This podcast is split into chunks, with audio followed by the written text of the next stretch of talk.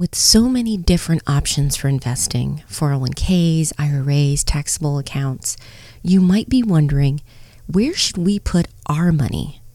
Today, we're going to look at how you can invest for you and your goals. Welcome to Simplify and Enjoy, the podcast and community focused on helping families have less stress and more options through minimalism and financial independence. I'm your host, Elle Martinez. This podcast is sponsored by Coastal Credit Union. Coastal's mission is to help you live a better life by offering you a better way to bank. Find out how at bankbetter.org. You talk to most families about investing, whether it's for retirement or another goal, and you get this sense of overwhelm. Part of it is due to having so many things you're working on taking care of the kids, trying to save for emergencies and other goals, dealing with work, paying off debts. It keeps you busy for sure. But because you're doing a little here and a little there, many times you're spreading yourself and your money thin. And you're not making the progress you want to make. We had a bit of this when we first got married and we're trying to figure out what our priorities were. It took a bit of time to really nail those down, but once we did, it made things so much easier because we could then work on things one by one. We had a game plan and that we could follow it. It was less stress, and we were actually making the progress we wanted to make. So today, I thought we could do the same with investing break it down so that you can see what options are available to you, like a 401k, thrift savings plan, or an IRA, and then see how they fit in with whatever season of life you're in. Drew Snyder is back here today to help out. He's the Director of Financial Planning at Coastal Wealth Management. He's also a husband and father, so he gets it. In this episode, we're going to cover conversations to have at certain milestones about finances major investments accounts you need to know about and how they work, and then how to align your money, including investments, with your priorities. Let's get started.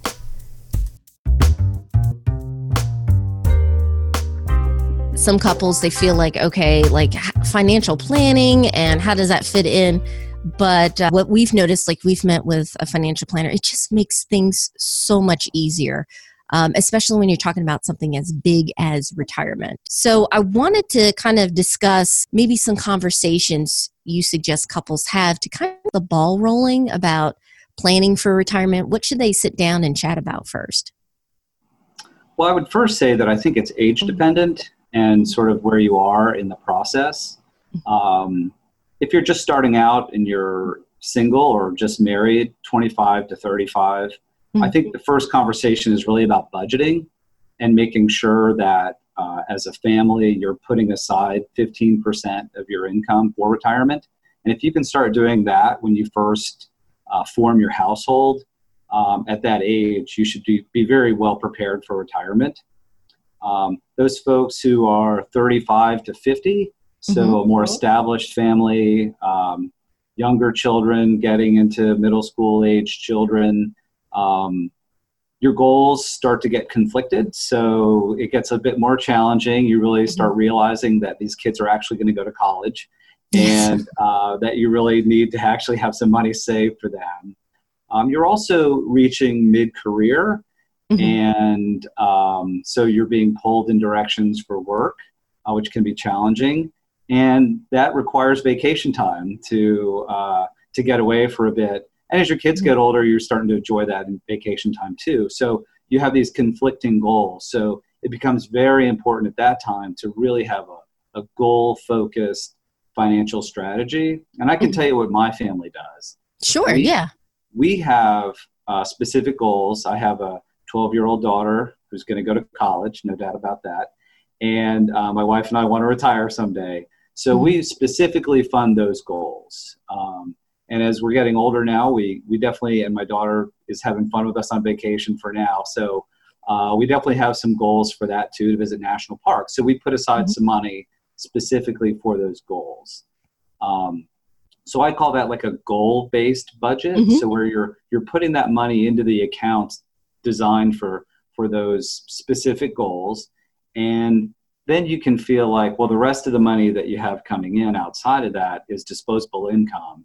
And it's really mm-hmm. up to managing that on a day to day basis to, to make sure you've got, you know, the, the bills paid and, mm-hmm. and uh, food on the table. And everything else is really up to you as a family to decide. But you've got your mm-hmm. goals uh, paid for effectively. Um, so that's, you know, for that mm-hmm. mid range, uh, middle um, um, period. And then yeah. fifth, age 50 to retirement is really the conversations with the spouse or significant other is really about what do you really want to do in retirement? They, I think retirement starts to come a little bit more into focus. Um, where do you want to be? How do you want to spend your time? Uh, you really should start having those conversations because that view of your future is going to back into how much money you really need to have set aside to accomplish that and then hopefully your kids are getting older and and um, and and you might be becoming an empty nester um, mm-hmm. no kids in the house and you can focus a bit more on saving and um, and getting those goals a little bit more in focus and and, and on target so those that's the way mm-hmm. i would kind of look at it from a from an age standpoint mm-hmm. uh, and what the focus should be yeah i definitely agree and i love that the focus is first of all like defining the goals and we're kind of in the middle of it right now we're in our later 30s we have two little ones. And so our our goals are like you mentioned um, going in different directions you know two little ones preparing for the future. We're also trying to save up and be wise and enjoy the time we have now with them. So it makes sense to make a plan. And i love that you said um, even before you paying the bills you're like those important goals you've already set aside that money and it's taken care of. I think if you wait to the end of the month or until after everything's been spent you find out there's not enough or there's nothing at all. So i do appreciate that. So i know a lot of couples they know what they're supposed to do. They signed up for the 401k at work or the 401b or whatever you know number and letter combination that's out there. There's so many different accounts. Could we kind of go over the the benefits and the differences of uh, the accounts that are typically offered at work, um, IRAs, and so forth? Yeah, I'd be happy to. Um, primarily, the the accounts that you're going to be offered at work uh, mm-hmm. as a benefit. Most people are going to be offered a 401k plan. Mm-hmm. Uh, basically, you're um, you're taking money directly from your paycheck and depositing it into a retirement account. It's easy. Mm-hmm. Um, uh, often there's some sort of an employer match, uh, so there, so your employer is helping you reach your retirement goal. Um, and then there's often an option to do it either pre-tax or after tax. Mm-hmm. Um, most people maybe hear that as the Roth option, is the um, is the after tax options. And basically, what you're deciding there is, do you want to pay taxes today on your income, mm-hmm. or do you want to pay taxes later? Um, and really, that decision you should decide with working with a CPA or a financial planner uh, okay. to determine which is the best approach for you. Um, I personally just do a 50 50. I do half in my Roth 401k mm-hmm. and I do half in the traditional 401k. Um, oh. So I'm getting some of the tax benefits today and then some of the tax benefits in the future. Um, so the 401k is the primary option for a lot of people. If you work for a nonprofit or a state mm-hmm. organization, you'll have the 403b, which mm-hmm. the rules are effectively the same. They're just under a different part of the tax code. Um, they operate very similarly. Less likely to have a Roth option within the 403b. Um, and then there are other various smaller plans if you work for a small company. Mm-hmm. But effectively, they're all kind of doing the same thing. They're making it easy for you to choose to invest for your future. Um, and within the plans, then you're going to have uh, choices of investments. Um, almost every plan these days has what's called a target date mutual fund portfolio, which mm-hmm. effectively is you're deciding, okay, what date or year am I going to retire in the future? If it's 2030, then the portfolio manager is going to invest it in a basket of mutual funds, stocks, mm-hmm. and bonds that are geared for someone who's retiring in 2030. And over time, it's going to get more conservative, less stocks, more bonds. And that's going to happen automatically for you. So all you have to do is show up for work, do a great job, and continue to save money into the plan, and it should work for you over the long run. Mm-hmm. outside of your 401k plan or outside of the company plan, uh, mm-hmm. uh, you're looking at IRAs. Okay. Um, and one thing to know is, is that if you are contributing or participating in a company plan, you are limited to putting money into a traditional IRA account and getting a mm-hmm. deduction. Mm-hmm. Okay. So if that's something that you're in, if you're interested in mm-hmm. saving outside of your 401k plan, it's important that you talk to a, a CPA or a financial planner to make sure that you're doing the right thing from a tax standpoint and you're not getting trouble with the IRS. Mm-hmm. Um, but the the Roth IRA is really the IRA that most people should be focusing on if they're contributing to their 401k plans or other work mm-hmm. plans. Mm-hmm. Um, the Roth IRA is a way to save money today where you don't get a tax deduction by contributing today. It still mm-hmm. grows tax deferred, meaning you're not going to pay any taxes on the money as it grows. And then when you retire at age 59 and a half or older and you start taking money out of the account, it comes out tax free. So, what I encourage a lot of our members to do is to consider having some money savings in the Roth bucket mm-hmm. and then in a traditional bucket so that when you hit retirement, you have some tax free income and some of the income that you're going to have is going to be taxable um, and that's going to come from your 401k plan and the traditional IRA. Okay, um, so you're you're trying to co- coordinate your different accounts to work well to get the tax benefits um, both now and in the future. That is correct. Yes. Okay, so that's yeah. why it would be great to have an expert because uh, when we file our taxes, I mean they're fairly straightforward, but again, I wouldn't know or be familiar unless I'm digging around with contribution limits and um, any of the requirements if you're requ- um, contributing, you said, to an employer versus a traditional IRA. Um, so it's great having that expertise advice. Um, yeah. One other thing I should mention yeah. is um, with the Roth IRA, mm-hmm. you, you can be limited in how much you can put in there or put in there at all based on your income. Okay. So that's at another point where you need to talk to a financial planner or a CPA to learn if you can actually make that contribution. Yeah, that completely makes sense. I know I've gotten some emails from members in the community and they had a question some of them have decided like childcare is expensive and at least for a few years one of them is going to stay at home either work part-time or just focus on the kids for a few years but they are worried about like how is this going to affect our retirement planning i had saw about spousal iras how do how would that work? You'd have one spouse that for a few years was taking home of taking care of the kids at home, but they still wanted to make sure that their retirement accounts are growing. Good question. So. Mm-hmm. As a non working spouse, you can contribute to a traditional IRA or a Roth IRA based on your spouse's earnings. Okay. Because everyone needs to have, if you want to contribute to an IRA or a Roth IRA, you have to have earnings in order to make those contributions to qualify. Mm-hmm. Okay. Um, but as a non-working spouse, you can qualify based on your spouse's earnings, as long as they're more the spouse's earnings are more than um, the contribution you put in. If that makes gotcha. sense. So if you uh, mm-hmm. if you if your spouse makes and we see this sometimes with older folks who mm-hmm. are kind of semi-retired but have some income, but you in order to make a six thousand dollar Roth contribution, you have your spouse has to have six thousand dollars of income. Makes sense. We want everything above board when it comes to finance. Yeah.